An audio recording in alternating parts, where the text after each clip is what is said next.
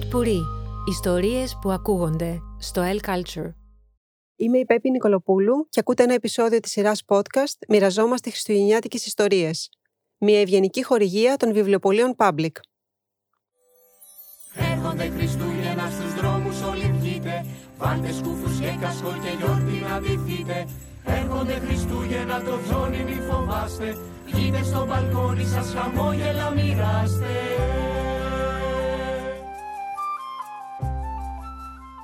Οι μέρες μετρούν αντίστροφα για την έλευση εκείνης της τόσο εορταστικής ημέρας των Χριστουγέννων. Μιας ημέρας που τα σπίτια γεμίζουν παιδικά χαμόγελα, ζεστές αγκαλιές, μελωδίες, νοστιμιές. Μιας ημέρας που περισσότερο από ποτέ δίνουμε αξία στο συναίσθημα, στην ουσία, αναγνωρίζοντας την ομορφιά του να δίνεις, να μοιράζεσαι, να αγαπάς. Μιας μέρας που περισσότερο από ποτέ δεν πρέπει κανείς να είναι ή να νιώθει μόνος. Γι' αυτό και σήμερα η παρέα μας είναι και πάλι μεγάλη και απολαυστική και χορταστική. Ίσως κάποιοι αναγνωρίσατε την όμορφη μελωδία που μόλις ακούσαμε με τίτλο «Δώστε αγάπη» σε σύνθεση του Άγγελου Αγγέλου και στίχους της Έμη Σίνη που ακούγεται στο σι ντι μουσικής τους «Σβήσε το φως». Καλωσορίσατε αγαπημένοι μας φίλοι. Γεια σου Πέπη. Γεια σου Πέπη. Καλώς ήρθατε και πάλι στην παρέα μας. Ε... Είναι το γνωστό και αγαπημένο δίδυμο, συνθέτη στιχουργού της ομάδας Κοπέρνικο, συγγραφής παιδικών βιβλίων, θεατρικών παραστάσεων. Ε, αγαπούνε πολύ τα ξωτικά, έχουν γράψει και για αυτά. Αλήθεια παιδιά, με αφορμή αυτές τις ζεστές χριστουγεννιάτικες μέρες, έχετε να μοιραστείτε με τους ακροατές μας πριν ξεκινήσουμε την αφήγηση των ιστοριών μας και να μοιραστείτε μια όμορφη ανάμνηση Χριστουγέννων από την παιδική σας ηλικία, από την ενήλικη ζωή σας, γιατί όχι. Άγγελε, εσύ έχεις κάποια ωραία ανάμνηση? Κοίταξε, εμείς ήμασταν τρία αδερφιά, τρία αγόρια και όπως καταλαβαίνεις γινόταν χαμός στο σπίτι. Οι γονείς μου ε, δεν ξέρω πώς τα κατάφερναν και μας συγκρατούσαν τον ενθουσιασμό μας και την, ε, φαντάζεσαι την ενέργεια από τρία αγόρια μέσα σε ένα μικρό σπίτι. Ευτυχώς ήταν η γιαγιά εκεί που κάπως ε, ε, είχα μια γιαγιά κριτικιά να σου πω, η οποία ήταν ε, όνομα και πράμα, δηλαδή τη λέγανε Ειρήνη και ήταν η Ειρήνη δια της, ε, ξέρεις, είχε κάτι μπράτσα. Την επέβαλε. Α, από αυτές τις γιαγιάδες που μόλις σε κοιτάξουν, ας πούμε, σταματάς ό,τι κάνεις. Τέλος πάντων, τα Χριστούγεννα τα θυμάμαι πάντα με τρομερή αγάπη και ζεστασιά, το σπίτι άλλαζε, γέμιζε χαλιά. Πάντα τότε ήταν και της μόδας τα πραγματικά δέντρα. Φέρναμε ένα τεράστιο δέντρο μέσα στο σπίτι που δεν χωρούσε στο σαλόνι κτλ. Περιμέναμε τον Άγιο Βασίλη παραμονή πρωτοχρονιάς και θυμάμαι καθώς μεγάλωνα που όλο έλεγα θέλω να τον γνωρίσω, θέλω να τον δω, θέλω να του μιλήσω, θέλω να τον ευχαριστήσω. Και όταν πλέον είχα μεγαλώσει αρκετά και ένιωθα ότι μπορώ να, ε, ότι μπορώ να, να αντέξω και να μην κοιμηθώ, ας πούμε, αποφάσισα εκείνη τη χρονιά να περιμένω τον Άγιο Βασίλη για να του μιλήσω και να τον γνωρίσω. Έβαλα τις πιτζάμες μου, έβαλα τις πιτζάμες μου, ξάπλασα στο κρεβάτι, έκανα πως κοιμάμαι για να φύγουν οι γονείς κτλ. Και μετά ανασηκώθηκα και άρχισα να περιμένω και να λέω έλα Άγιε Βασίλη, έλα Άγιε Βασίλη. Έλα Αγιε Βασίλη, πού είσαι Αγιε Βασίλη? Και έλεγα τώρα, καθώς περνάει η ώρα, τώρα θα έρθει, τώρα θα έρθει, τώρα θα έρθει. Η πόρτα ξέρεις μισάνοιχτη και τα λοιπά. Το σαλόνι δίπλα στο δωμάτιό μου. Ξαφνικά ακούω ένα θόρυβο από το σαλόνι. Και λέω, νάτος, ο Άγιος Βασίλης ήρθε, ήρθε. Και τότε συνέβη κάτι πολύ παράξενο. Εκεί που είχα ζήσει όλη την προετοιμασία να μπορέσω να βρω το θάρρος και να πάω να τον γνωρίσω, εκεί ξαφνικά, δεν ξέρω πώς έγινε αυτό το πράγμα, αντιστράφηκε η ψυχολογία και εκεί που, α, γι' αυτό είχα μείνει ξύπνιος, ξαφνικά λέω, τώρα δεν θέλω να πάω, Φοβ, δεν ξέρω φοβήθηκα, κάτι τέτοιο. Οπότε ξαναμπήκα στο κρεβάτι μου και έλεγα, φύγε για Βασίλη, φύγε για Βασίλη, φύγε για Βασίλη, περίμενα ξέρεις να αφήσεις τα δώρα και... Κοιμήθηκα και το άλλο πρωί απλά ξύπνησα να πάρω τα δώρα μου. Άστα και φύγε Αγιε Βασίλη, άστα και άστα φύγε, φύγε. Αγιε Βασίλη. Ναι, ναι, μην φύγεις χωρίς να τα αφήσεις Αγιε Βασίλη. Τι αστείο, εσύ Έμη? Ε, εγώ θυμάμαι μια χρονιά, ρε παιδί μου, πάντα με εντυπωσίαζε το γεγονός πώς μπορούσαν τα ξωτικά του Αγίου Βασίλη να φτιάχνουν τα παιχνίδια ακριβώς όπως τα έχουμε φανταστεί, όπως τα έχουμε δει στα παιχνιδάδικα. Ακριβώς το ίδιο περιτύλιγμα, ίδιο χρώμα, ίδιο. Ήταν όλα. Και λέω, ρε παιδί μου, φοβερό πώς ξέρουν ακριβώς τι παιχνίδι έχω ζητήσει, πώς είναι ίδιο. Είναι τρομεροί μάστορες. Είναι τρομεροί μάστορες. Και μια χρονιά βάλθηκα να δω, ρε παιδί μου, πόσο τρομεροί μάστορες είναι. Δηλαδή, ό,τι και να το ζητήσω. Οπότε, μια χρονιά θυμάμαι, είχα γράψει ένα. Γιατί εμείς πάντα γράφαμε ένα γράμμα και το βάζαμε σε ένα φακελάκι συγκεκριμένο και το βάζαμε πάνω στο δέντρο. Οπότε είχα γράψει ένα γράμμα κατεβατό για το τι ήθελα. Και είχα ζητήσει, τώρα δεν θυμάμαι τι ακριβώς, αλλά ήταν κάτι του τύπου. Θέλω μια κούκλα, η οποία να είναι τα μισά μαλλιά της μελαχρινά, τα άλλα μισά να είναι ξανθά, να ανοίγει μπροστά η κοιλιά της και να είναι μέσα τα ρούχα της, που θα τα βγάζεις έξω και θα είναι φτιαγμένα. Ναι, ναι, θα είναι φτιαγμένα με μικρά ανθάκια που θα πρέπει να τα ψεκάζεις το βράδυ και θα ανθίζουν και μετά θα ξαναβάζεις μέσα και μετά θα κάνεις και ένα πολτό και θα την ταΐζεις και θα μακραίνουν τα μαλλιά της. Δηλαδή κάτι τέτοιο είχα ζητήσει. Και περίμενα. Ε, και φυσικά δεν μου ήρθε αυτό το δώρο. Και τι σου ήρθε? Περίμενε. ε, και λέω, τι έγινε ρε παιδί μου τώρα? Γιατί είχα αρχίσει να ρωτιέμαι, λέω, τι έγινε τώρα? Γιατί δεν ήρθε? Δεν είναι τόσο καλή μάστορες. Άρχισα να αμφισβητώ. Τι γίνεται, τι έχει γίνει?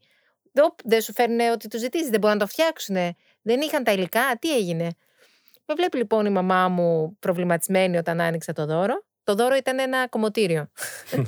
Κοντά. Λοιπόν, και με είδε η μαμά μου στεναχωρημένη και μου εκμυστηρεύτηκε ότι το τεράστιο γράμμα μου, αυτό που είχα ζητήσει, το είχε μασουλήσει το προηγούμενο βράδυ ε, ο σκύλος μας. Οπότε η μαμά μου είχε αναγκαστεί, είχε γράψει κάτι που είχε φανταστεί ότι θα μου άρεσε, είχε, το είχε βάλει μέσα στο φακελάκι, κοίταξε ότι πήραν αυτό το, αυτή την παραγγελιά και μου ήρθε το κομμωτήριο.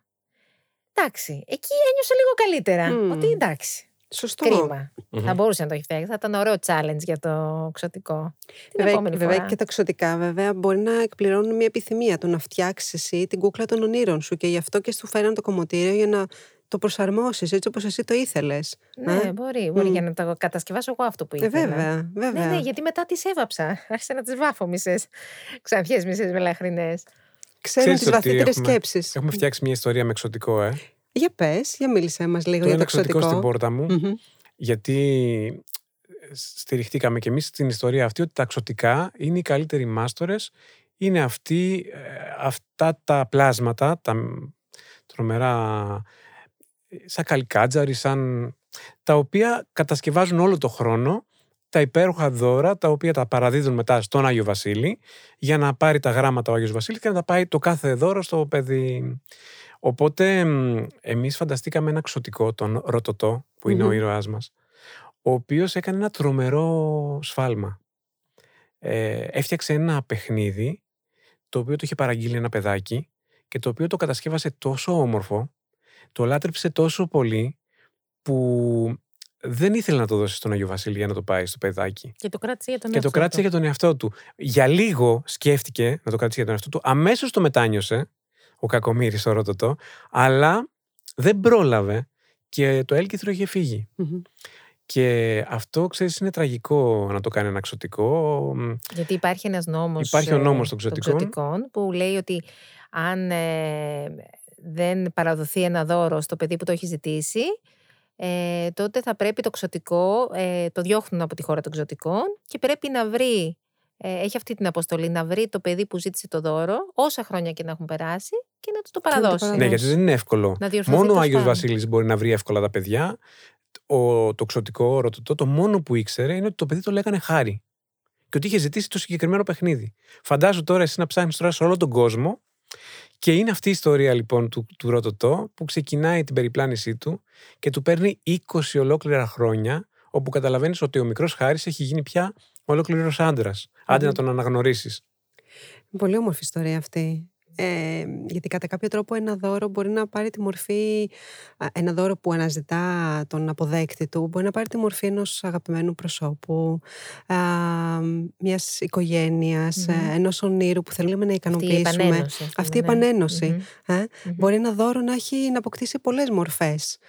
Ε, ήταν πάρα πολύ ωραία. Είναι πάρα πολύ ωραία αυτή η ιστορία και νομίζω ότι γράψατε και ένα τραγούδι για αυτή την, α, την παράσταση, την οποία θα το ακούσουμε λίγο αργότερα. Mm-hmm. Ε, πάντως Ορμόμενοι από αυτό το, την ιδέα των ξωτικών που την αγαπώ πάρα πολύ και των πνευμάτων των Χριστουγέννων, σκέφτηκα σήμερα με αφορμή τα ξωτικά και αυτό το μαγικό τους άγγιγμα ε, που ασκεί λίγο θεραπευτική, επουλωτική δύναμη στις ψυχές των ανθρώπων, να θυμηθούμε και να διαβάσουμε χριστουγεννιάτικες ιστορίες που οι ήρωές τους έχουν ένα μικρό σημάδι στην καρδιά, μια πληγή, ένα πόνο, μια δυστυχία ή μια αγωνία, μια λαχτάρα για κάτι.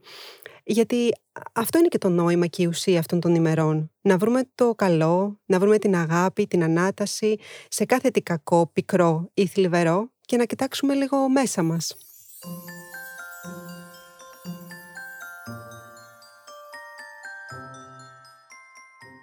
Τα βιβλία λοιπόν που έχουμε φέρει σήμερα για τα παιδιά και τους ακροατές μας ε, έχουν, φέρνουν λίγο από αυτό το μήνυμα. Το πρώτο που έχουμε διαβάσει και νομίζω θα μας αφηγηθείς εσύ, Άγγελε, είναι το πνεύμα του χιονιού. Ε, η συγγραφέας του είναι η Μάγια Λούντε, ε, κυκλοφορεί από τις εκδόσεις Κλειδάριθμος και είναι ένα χριστουγεννιάτικο βιβλίο για αναγνώστες κάθε ηλικίας, όπως μας λένε οι εκδόσεις, που αποτελείται από είκοσι τέσσερα κεφάλαια, ένα για κάθε μέρα του Δεκέμβρη μέχρι τα Χριστούγεννα. Είναι μια ιστορία μαγική και γλυκόπικρη που μας μεταφέρει στα δάση του Βορρά. Πρωταγωνιστής της ένα μικρό αγόρι, ο Κρίστιαν, που λατρεύει τα Χριστούγεννα. Φέτος όμως τα Χριστούγεννα είναι λίγο διαφορετικά, γιατί έχει χάσει τη μεγάλη του αδελφή. Καθώς κολυμπάει λυπημένος στην πισίνα, βλέπει ένα κοριτσάκι με την μύτη κολλημένη στο παράθυρο. Είναι η Χέντβιχ, ένα κορίτσι ολοζοντάνια με κόκκινα μαλλιά και κόκκινη κάπα. Γίνονται φίλοι και πηγαίνουν μαζί στο σπίτι της για να πιούν κακάο. Λοιπόν, έχω ανοίξει εδώ το βιβλίο στο κεφάλαιο δύο και βλέπω στη δεξιά σελίδα την Χέντβιχ όπως την περιέγραψες, με κόκκινη κάπα, κατακόκκινη, κόκκινα σγουρά μαλλιά σαν ε, φλόγες και έχει ένα τεράστιο χαμόγελο και πράσινα μάτια. Λοιπόν, η Χέντβιχ περίμενε ακόμα στο χιόνι όταν έφυγα από την πισίνα. Δεν στεκόταν στο παράθυρο, αλλά στην είσοδο. Η κόκκινη κάπα της ήταν φωτισμένη από τη λάμπα του δρόμου. Το χιόνι λαμπύριζε στο σκούφο της. Έριχνε το βάρος της πότε στο ένα πόδι και πότε στο άλλο για να ζεσταθεί. Έπειτα με είδε, μου χαμογέλασε ξανά πλατιά, μετά έτρεξε προς το μέρος μου και φρέναρε απότομα μπροστά μου στο χιόνι. «Επιτέλους ήρθες!» αναφώνησε. «Ε, ναι», απάντησα. Στεκόταν αμίλητη και με κοιτούσε. Δεν ήξερα τι να πω. Ήταν ολοφάνερο ότι με περίμενε. Αλλά γιατί? Είχαμε γνωριστεί? Έπρεπε να την αναγνωρίσω? Πήγαινε στο σχολείο μου. Μήπως ήταν ξαδέρφη μου ή μια μακρινή συγγενής που είχα γνωρίσει σε κάποια οικογενειακή συγκέντρωση? Έστιβα το μυαλό μου, αλλά δεν μπορούσα να θυμηθώ αν την είχα ξαναδεί. Εξάλλου, ήμουν σίγουρος ότι θα θυμόμουν αυτό το πρόσωπο. Μικρό, γεμάτο φακίδες, με γκρίζα μάτια που λαμπύριζαν στο χειμωνιάτικο σκοτάδι και ένα τεράστιο χαμογελαστό στόμα με αραιά μπροστά δόντια. «Με λένε Χέντβιχ», μου εξήγησε. «Όχι, περίμενε, περίμενε. Θα συστηθώ όπως πρέπει. Θα σου πω όλο το όνομά μου. Είναι Χέντβιχ. Αχ, μακάρι να μπορούσα να πω Χέντβιχ, Βικτόρια, Ιωχάνα, Ρόζενταλ, Έκελουντ ή κάτι τέτοιο. Αλλά θα έλεγα ψέματα. Και όπως ξέρουμε, δεν κάνει να λέμε ψέματα, ειδικά την πρώτη φορά που συναντάμε κάποιον. Έκανε μια παύση για να πάρει την απαραίτητη ανάσα. Φλιαρούσε. Δεν είχα ακούσει ποτέ κανέναν να μιλάει τόσο γρήγορα.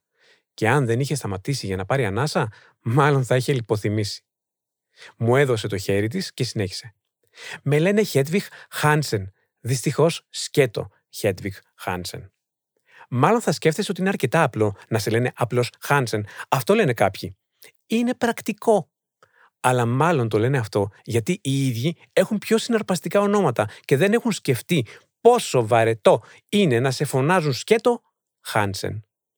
Δεν μου έδωσαν καν δεύτερο όνομα. Έστω κάτι απλό, Άννα, Ρουθ, κάτι βαρετό, Κάρεν, για να μπει ανάμεσα στο Χέντβιχ και στο Χάνσεν. Δεν θα συγχωρέσω ποτέ τους γονείς μου γι' αυτό, ξέρεις, που δεν έβαλαν τη φαντασία τους να δουλέψει λίγο παραπάνω όταν διάλεγαν το όνομά μου». «Ε, μάλιστα», ψέλισα, «κατάλαβα». Ήμουν μπερδεμένος.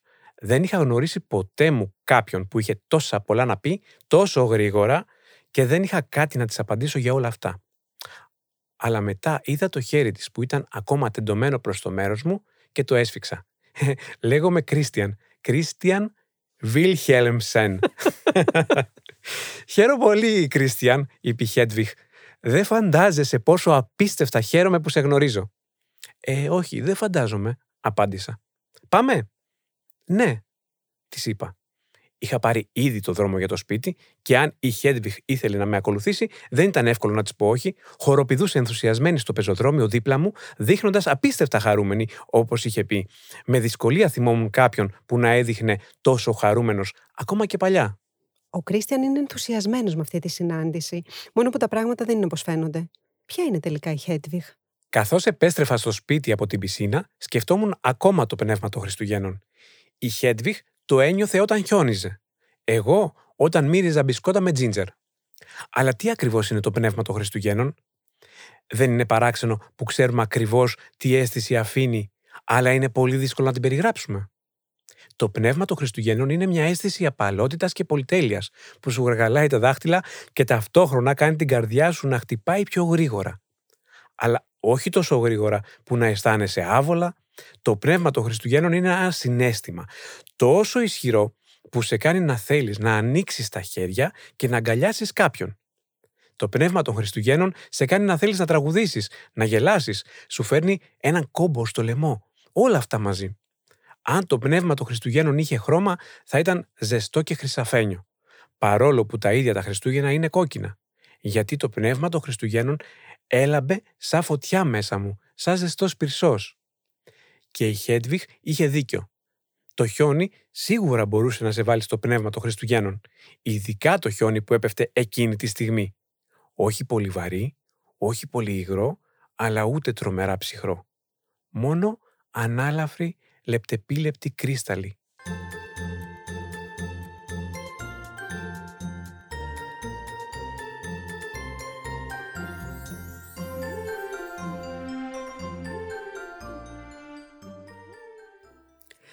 Τελικά, ούτε και εδώ θα μάθουμε για τη Χέντβιχ. Είναι μια πολύ μεγάλη ερώτηση αυτή και νομίζω ότι αξίζει κανείς να διαβάσει αυτό το υπέροχο βιβλίο, το πνεύμα του χιονιού. Αυτό το βιβλίο πάντως πραγματικά εμένα κάθε φορά με συγκινεί, γιατί σκέφτομαι τι σημαίνει για κάθε άνθρωπο πνεύμα των Χριστουγέννων. Για τον καθέναν σημαίνει διαφορετικά πράγματα. Ε, Άγγελε, έχεις εσύ μια... μπορείς να μας το περιγράψεις με λέξεις? Αυτό που μου άρεσε τώρα σε αυτό που διάβασα είναι ότι το περι... δεν το περιέγραψε, δεν το εκλογήκευσε το πνεύμα των Χριστουγέννων. Ε, το περιέγραψε με... σαν αίσθηση, σαν... αυτό μου άρεσε. Και δεν το κάνουν συχνά οι άνθρωποι. Προσπαθούν να βρουν πάντα εξήγηση στα πράγματα. Και εγώ η αλήθεια είναι ότι εξήγηση προσπαθώ να βρω. Και για μένα είναι το να... Μα... ή τέλος πάντων μου αρέσει να κατευθύνω τον εαυτό μου προς το τι σημαίνει να δίνουμε. Ε, το να δίνουμε... σε όλες τις βαθμίδες. Δηλαδή, όταν λέω να δίνουμε, να μοιραζόμαστε. Όχι να χαρίζουμε απαραίτητα, αλλά να, μοιρα... να μοιραζόμαστε. Να, να... Για παράδειγμα, να κάνουμε πράγματα με άλλους. Ή να μιλάμε με άλλους. Να κάνουμε παρέα με άλλους. Να χαρίζουμε γέλιο σε άλλους. Να λέμε έναν ανέκδοτο σε έναν άλλον. Τέτοια πράγματα. Mm-hmm. Αυτό μου αρέσει τα Χριστούγεννα και λατρεύω πιο πολύ απ' όλα που βρισκόμαστε στα σπίτια. Και ξέρεις, τώρα αυτό μας έχει λείψει κιόλας λίγο. Αυτές τις ε, εποχές. Αυτές τις εποχές, γιατί αυτά τα δύο χρόνια δεν μας έλειψε. Μας έλειψε όμως η συντροφικότητα με τους διπλανούς ανθρώπους μας, νομίζω. Αυτό, έτσι. Αυτό. Ναι, το να είμαστε με τους αγαπημένους ναι, μας. Ναι, δηλαδή τα Χριστούγεννα τα προηγούμενα ήμασταν μόνοι μας. Μόνοι μας. Ακριβώς. Αυτό είναι πολύ κρίμα. Ακριβώς. Έχουμε δύο χρόνια να κάνουμε Χριστούγεννα όλοι μαζί με τους αγαπημένους μας. Mm-hmm. Πέρσι ήταν, το θυμάμαι, ήμασταν όλοι μέσω, μέσα από κάμερες να δίνουμε ευχές, να ανταλλάσσουμε δώρα. Θυμάμαι μας, μας ήρθε ένα τεράστιο κουτί με τα ταχυδρομείο από τους αγαπημένους μας ε, και ανοίγαμε τα δώρα μέσα ναι, σε πέρυσι, κάμερες. Πέρυσι ήμασταν lockdown. Ήμασταν lockdown, ναι. Ελπίζω φέτος να είμαστε καλύτερα. Μακάρι. Θα είμαστε καλύτερα ε, και αυτή θα είναι η δική μας φέτος αγαπημένη χριστουγεννιάτικη ιστορία, όχι του Κάρολου Ντίκενς. Και έχουμε επιλέξει το βιβλίο αυτό ε, να μας το διαβάσει η Έμη Σίνη. Ε, Έχουμε επιλέξει ένα βιβλίο, έχει κυκλοφορήσει από πολλές εκδόσεις, τόσο από τις εκδόσεις Ψυχογιός, αλλά και από άλλους εκδοτικούς οίκους. Αυτό που έχουμε σήμερα ε, στα χέρια μας για να διαβάσουμε είναι α, τις εκδόσεις α, Μετέχμιο. Ε, λίγα λόγια για αυτό το βιβλίο. Ε, ποιος δεν γνωρίζει για τον παράξενο και τσιγκούνι Ebenezer Scrooge και αυτή τη συναισθηματική και ιδεολογική μεταστροφή του μετά την επίσκεψη που δέχτηκε από τον πεθαμένο συνεταιρό του, τον Μάρλεϊ, και από τα φαντάσματα του παρελθόντος, του παρόντος και του μέλλοντος. Και αν δεν κάνω λάθος, Έμι, αυτό το βιβλίο είναι σε απόδοση ε, Ελένη... Ελένης Κατσαμά και σε εικονογράφηση του Βασίλη Γρήβα. Ναι, είναι. Πολύ ωραία εικονογράφηση. Ναι, είναι. Έμι, θες να μας διαβάσεις λίγο από το βιβλίο?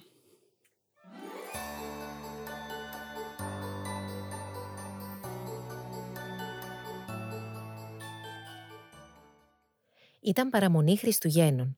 Τα παιδιά έπαιζαν στους δρόμους τρέχοντας, γελώντας και γλιστρώντας το παγωμένο χιόνι. Οι περαστικοί χαιρετούσαν χαμογελώντας ο ένας τον άλλον και περπατούσαν βιαστικά για να προλάβουν τα τελευταία ψώνια. Παρά το τσουχτερό κρύο, όλοι μπορούσαν να νιώσουν τη θαλπορή και τη μαγεία των Χριστουγέννων να ζεσταίνει την καρδιά τους. Ή σχεδόν όλοι, γιατί υπήρχε κάποιος που όσο και αν φαίνεται παράξενο, μισούσε τα Χριστούγεννα. Κάποιος που, χωμένος μέσα στο κρύο και σκοτεινό γραφείο του, δεν ενδιαφερόταν για τίποτε άλλο εκτός από τα χρήματα. Κάποιος που είχε μια καρδιά τόσο παγωμένη που καμιά γιορτή δεν μπορούσε να τη ζεστάνει. Και αυτός ήταν ο Σκρούτζ. Ο Σκρούτζ ήταν ο πιο τσιγκούνης άνθρωπος του κόσμου. Λέγανε ότι μέσα στις τσέπες του ζούσανε καβούρια. Κανείς δεν τον συμπαθούσε γιατί εκτός από σπαγκοραμένος ήταν και δύστροπος και κακός. Φαινόταν άλλωστε αυτό στο πρόσωπό του. Η μύτη του ήταν σουβλερή και τα χείλη του σουφρωμένα. Τα φρύδια του συνοφριωμένα και τα μάτια του σκοτεινά. Τα μάγουλά του ρουφηγμένα και τα δάχτυλά του κυρτά και γαμσά. Μια καμπούρα είχε φορτωθεί στην πλάτη του από όλες εκείνες τις φορές που σκυμμένος πάνω από το γραφείο του είχε μετρήσει ξανά και ξανά το πολυτιμότερο πράγμα που είχε. Τις δεκάρες του. Είχε πολλά χρήματα ο Σκρούτζ, κι όμως δεν βοηθούσε κανέναν. Ούτε τον εργατικό του υπάλληλο, Μπομπ Κράτσιτ, που δούλευε κοντά του όλα αυτά τα χρόνια δίχως να παραπονιέται, ούτε καν τον ανεψιό του, τον Φρεντ, που ήταν ο πιο καλόκαρδος νέος στην πόλη και ο μοναδικός συγγενής που είχε. «Καλά Χριστούγεννα, θείε», είπε χαρούμενα ο Φρεντ. Ο Σκρούτς τραβομουτσούνιασε περισσότερο από πριν. «Γιατί χαίρεσαι τόσο πολύ, μου λες? Είσαι πολύ φτωχός για να είσαι χαρούμενος», είπε στον ανεψιό του, και ο Φρεντ γέλασε. «Και εσύ, θείε, είσαι πολύ πλούσιος για να είσαι λυπημένος. Θα έρθεις αύριο να φας μαζί μας?» «Όχι, βέβαια», απάντησε ο Σκρούτζ, χωρίς καν να σηκώσει το κεφάλι του για να το κοιτάξει. «Ω, έλα, θείε, να γιορτάσουμε μαζί», επέμενε ο καλοσυνάτος Φρεντ. «Χάνεις το χρόνο σου», γρίλησε ο Σκρούτζ. «Κύριε», ακούστηκε τότε η φωνή του υπαλλήλου του Μπομπ Κράτσιτ. «Ξέρω, ξέρω, θες να λείψεις αύριο», είπε ο Σκρούτζ. «Ε, μιας που είναι Χριστούγεννα». «Δεν μου είναι ευχάριστο να σε πληρώνω για να λείπεις. Φρόντισε τουλάχιστον να έρθεις νωρίτερα μεθαύριο». «Μάλιστα, κύριε», είπε ο Μπομπ χαρούμενος που θα περνούσε τις γιορτές με την οικογένειά του. Ο Σκρούτζ κλείδωσε την πόρτα του γραφείου του και βγήκε έξω. Στο δρόμο μερικά παιδιά έπαιζαν ακόμα στο χιόνι φωνάζοντας χαρούμενα. «Αηδίες», ψιθύρισε περπατώντας βιαστικά μέχρι το σπίτι του. Πυκνή ομίχλη κάλυπτε τους δρόμους και παρόλο που έκανε την ίδια διαδρομή τόσα χρόνια, δυσκολεύτηκε να βρει το σπίτι του. Όταν τελικά έφτασε μπροστά στην πόρτα, κοίταξε το μεγάλο μπρούτζινο ρόπτρο σαν να το έβλεπε για πρώτη φορά. Γούρλωσε τα μάτια και πισωπάτησε από την τρομάρα του. Ένα πρόσωπο φαινόταν αχνά, κάποιος που ο Σκρούτζ γνώριζε πολύ καλά. Ήταν το πρόσωπο του από χρόνια πεθαμένου συνεργάτη του, του Μάρλεϊ. Το κοιτούσε απόκοσμα μέχρι που εξαφανίστηκε και μόνο τότε ο Σκρούτζ συνήλθε από την έκπληξη. «Για κοίτα παιχνίδια που παίζει φαντασία», μονολόγησε καθώς ανέβαινε τη ξύλινη σκάλα του σκοτεινού και κρύου σπιτιού του. Φόρεσε το νυχτικό και το σκουφί του, έφτιαξε μια ζεστή σούπα και τρύπωσε κάτω από τα σκεπάσματα. Το σκοτάδι και το κρύο ήταν φθηνότερα από το φως και τη ζέστη, και αυτό ο Σκρούτζ το ήξερε πολύ καλά. Μόλις τελείωσε τη σούπα, έκλεισε τα βλεφαρά του και θα τον έπαιρνε ο ύπνος σίγουρα, αν δεν άκουγε ένα παράξενο θόρυβο. Σαν βήματα που έσαρναν ξοπίσω του βαριές αλυσίδες. «Ποιος είναι εκεί?» φώναξε ο Σκρούτζ, και την ίδια στιγμή εμφανίστηκε μπροστά του η μορφή του Μάρλεϊ.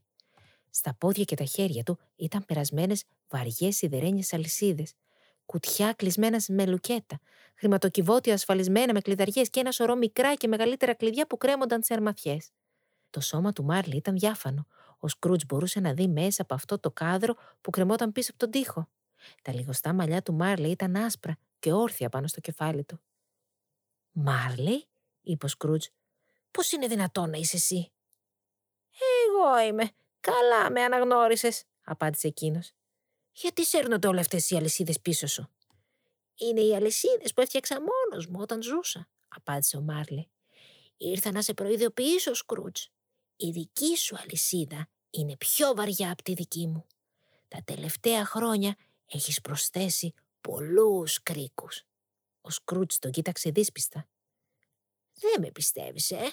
ρώτησε ο Μάρλεϊ. «Μπορεί να παράφαγα», απάντησε εκείνος. «Ένα βαρύ στομάχι μπορεί να προκαλέσει παράξενα όνειρα». «Άκαρδε κι εγωιστή, Σκρούτζ. Η ψυχή σου είναι καταδικασμένη να περιφέρεται αιώνια αν δεν αλλάξεις. Απόψε θα σε επισκεφτούν τρία πνεύματα.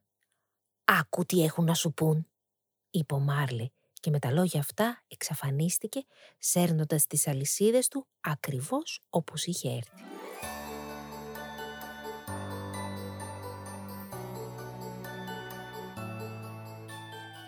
Νομίζω ότι είναι μία από τις πιο όμορφες ε, ε, χριστουγεννιάτικες ιστορίες. Ακουμπάει ακριβώς αυτό που είναι τα Χριστούγεννα. Με λίγο τρομακτικό τρόπο κάποιες ναι. φορές. Και πώς μερικοί είναι... το έτσι το βιώνουν, είναι μόνοι τους.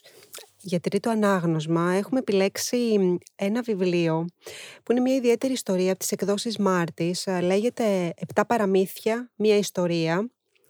Είναι σε διασκευή του Γιώργου Νανούρη και εικονογράφηση του Φίλου Πουφωτιάδη. Ε, και ουσιαστικά είναι ένα... Είναι όλες οι αγαπημένες χριστουγεννιάτικες κλασικές ιστορίες εγκιβωτισμένες σε ένα κοινό αφήγημα. Με τους ήρωές τους να συναντιούνται κάπου σε κάποια στιγμή της ιστορίας και να αναμειγνύονται μεταξύ τους. Ε, και έχω επιλέξει να διαβάσουμε λίγο από, το, από την ιστορία του Μολυβένιου Στρατιώτη, που θεωρώ ότι είναι μια πολύ ιδιαίτερη ιστορία.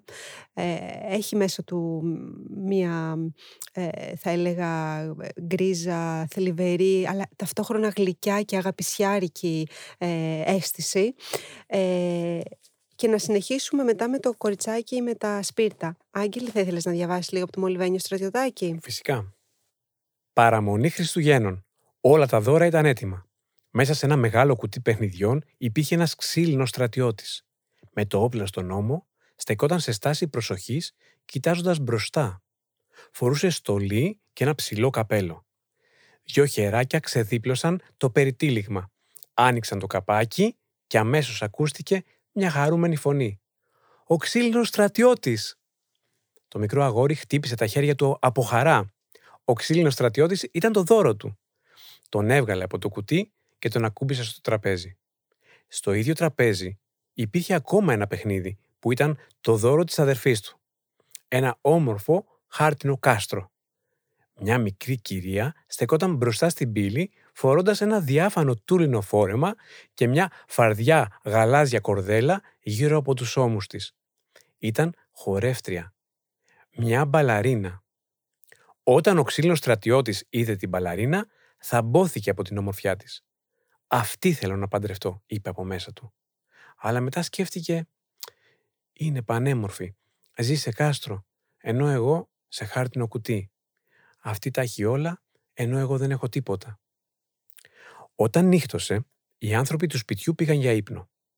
Τώρα ήταν η σειρά των παιχνιδιών να παίξουν.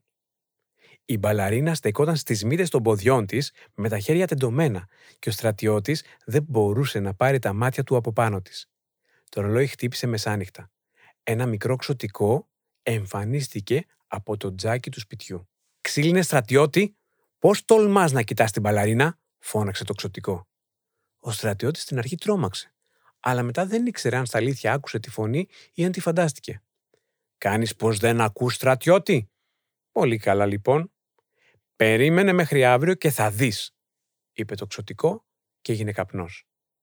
Το επόμενο πρωί, ο στρατιώτης, άγνωστο πώς, βρέθηκε στο περβάζι του παραθύρου.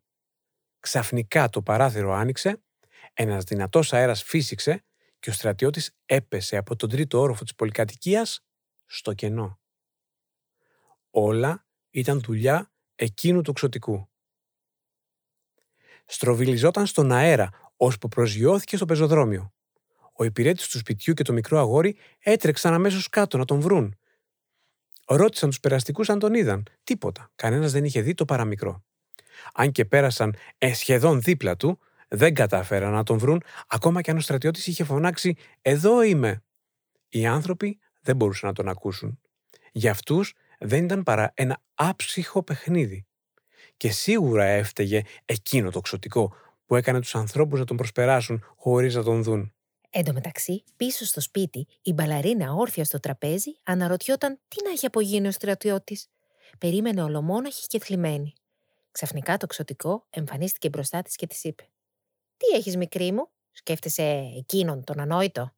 «Δεν είναι ανόητος», του απάντησε εκείνη. «Νόμιζα ότι ήταν αυτός που μου υποσχέθηκαν πως θα αγαπήσω. Αλλά μάλλον εγώ ήμουν η ανόητη που πίστεψα στα θαύματα, που νόμιζα πως θα αλλάξει η ζωή μου». «Μα τι εννοείς, δεν σε καταλαβαίνω. Ποιος σου υποσχέθηκε τι? Ποια ζωή σου θα αλλάξει? Εσύ δεν είσαι παρά μόνο ένα παιχνίδι». Η μπαλαρίνα δεν έχασε τα λόγια της. «Δεν ήμουν πάντα μπαλαρίνα, κι ούτε ζούσα σε κάστρο, και το κυριότερο, δεν ήμουν πάντα παιχνίδι. Κάποτε ήμουν ένα αληθινό κορίτσι. Σου φαίνεται απίστευτο, ε? Κι όμως, σου λέω την αλήθεια. Πριν από πολλά χρόνια ήμουν ένα γελαστό κορίτσι, αλλά στη χώρα που γεννήθηκα γινόταν πόλεμος. Μας έβαλαν σε βάρκες και ταξιδεύαμε μέσα στη νύχτα στην παγωμένη θάλασσα για να σωθούμε. Η βάρκα όμως βούλιαξε. Εμένα με εξέβγαλε το κύμα στο λιμάνι μιας άγνωστης χώρας και άρχισα να περιπλανιέμαι μόνη στους δρόμους. Δεν ήξερα τη γλώσσα, δεν καταλάβαινα τους ανθρώπους. Έχεις δει ποτέ παιδιά να τριγυρίζουν μόνο στον δρόμο? Ένα τέτοιο παιδί ήμουν κι εγώ. Με φρόντιζαν που και που καλόκαρδοι περαστικοί. Άλλος μου έδινε ρούχα, άλλος φαγητό, άλλος νερό. Οι περισσότεροι όμως έκαναν πως δεν με βλέπουν. Πέρασε αρκετός καιρός, άρχισα σιγά σιγά να μαθαίνω την ξένη γλώσσα, ώσπου μια μέρα με πλησίασε ένας γέροντας και μου είπε ότι έχει να μου προσφέρει μια δουλειά για να μπορώ να βγάζω λίγα χρήματα. Δεν θα ήταν πολλά, θα έφταναν όμως για να αγοράζω το φαγητό μου. Αυτός ο γέροντας ζούσε στην άκρη της πόλης, σε ένα μικρό παλιό σπίτι, βρώμικο, γεμάτο άχρηστα πράγματα που μάζευε. Είχε μαζέψει χιλιάδες μικρά ξυλαράκια με τα οποία έφτιαχνε σπίρτα. Μου έδινε δέκα κουτάκια την ημέρα και εγώ έπρεπε να τα πουλάω. Ό,τι κέρδιζα μου το έπαιρνε. Ένα νόμισμα κρατούσα μόνο, που έφτανε ίσα ίσα για μια μπουκιά ψωμί. Υπήρχαν μέρες όμως που δεν κατάφερα να πουλήσω ούτε ένα κουτάκι σπίρτα. Τότε ο γέροντας φώναζε, αγρίευε, κάποιες φορές με χτυπούσε κιόλας και με άφηνε νηστική. Επέστρεφα στον δρόμο κλαίγοντας και περίμενα να με πάρει ο ύπνος για να ξεχάσω την πείνα μου. Όλοι σε εκείνη τη μικρή τσιμπεντένια πόλη με είχαν μάθει και με αποκαλούσαν το κοριτσάκι με τα σπίρτα. Το μόνο μου όνειρο ήταν να καταφέρω με τα σπίρτα που πουλούσα να μαζέψω λίγα χρήματα, ώστε μια μέρα να αποκτήσω κι εγώ ένα σπίτι, αλλά και για να πραγματοποιήσω το μεγαλύτερο όνειρό μου, να γίνω χορεύτρια του μπαλέτου. Υπήρχε μια σχολή χορούς στη γωνία του δρόμου και κάθε μέρα έβλεπα από το τζάμι τα κορίτσια να κάνουν μάθημα και φανταζόμουν ότι μια μέρα θα χορεύω κι εγώ. Όλα αυτά όμως δεν ήταν παρά όνειρα.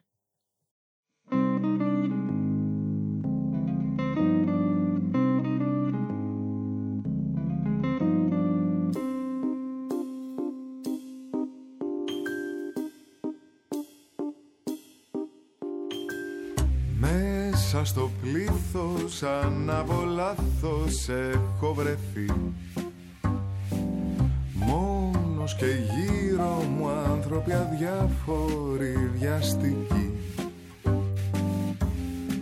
Ακούς το μια φοράνε,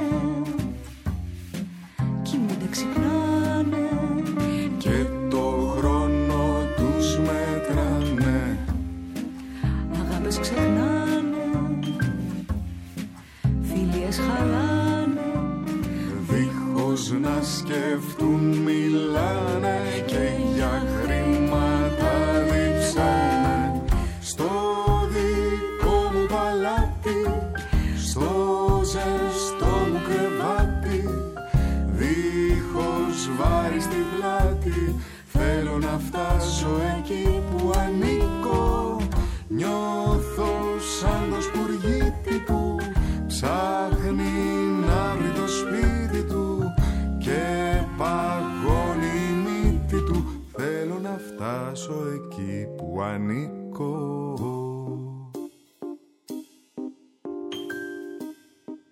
Αγαπημένο τραγούδι λοιπόν, σε σύνθεση του Άγγελου. Άγγελε, εξαιρετική σύνθεση αυτής της μουσικής, στίχη της Έμη Σίνη.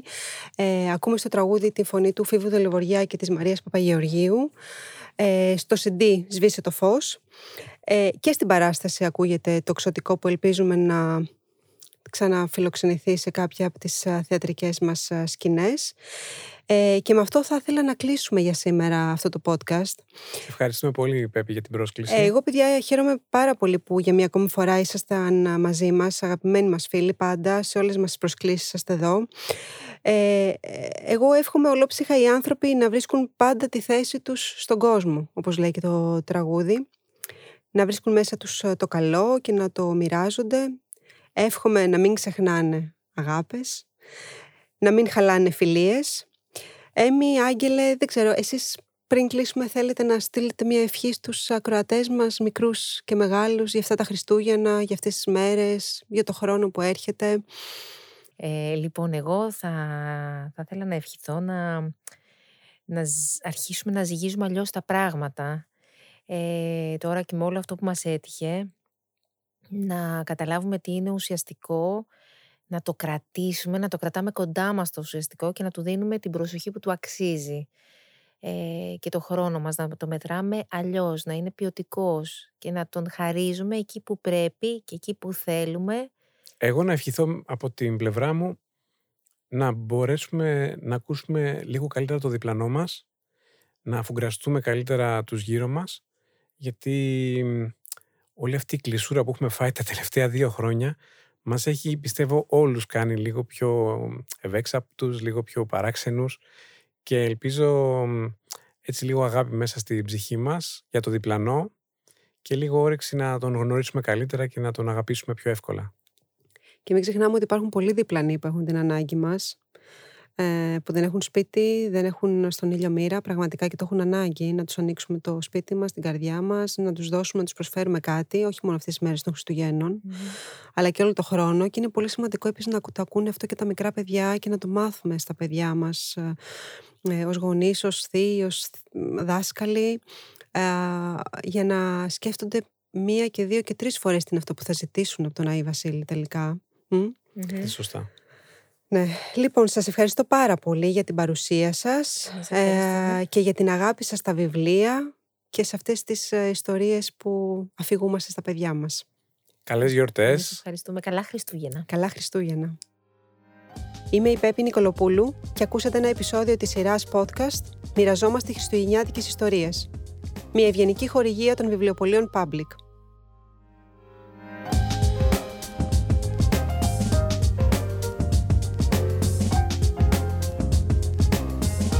Pod Puri. Ιστορίες που ακούγονται στο L. Culture.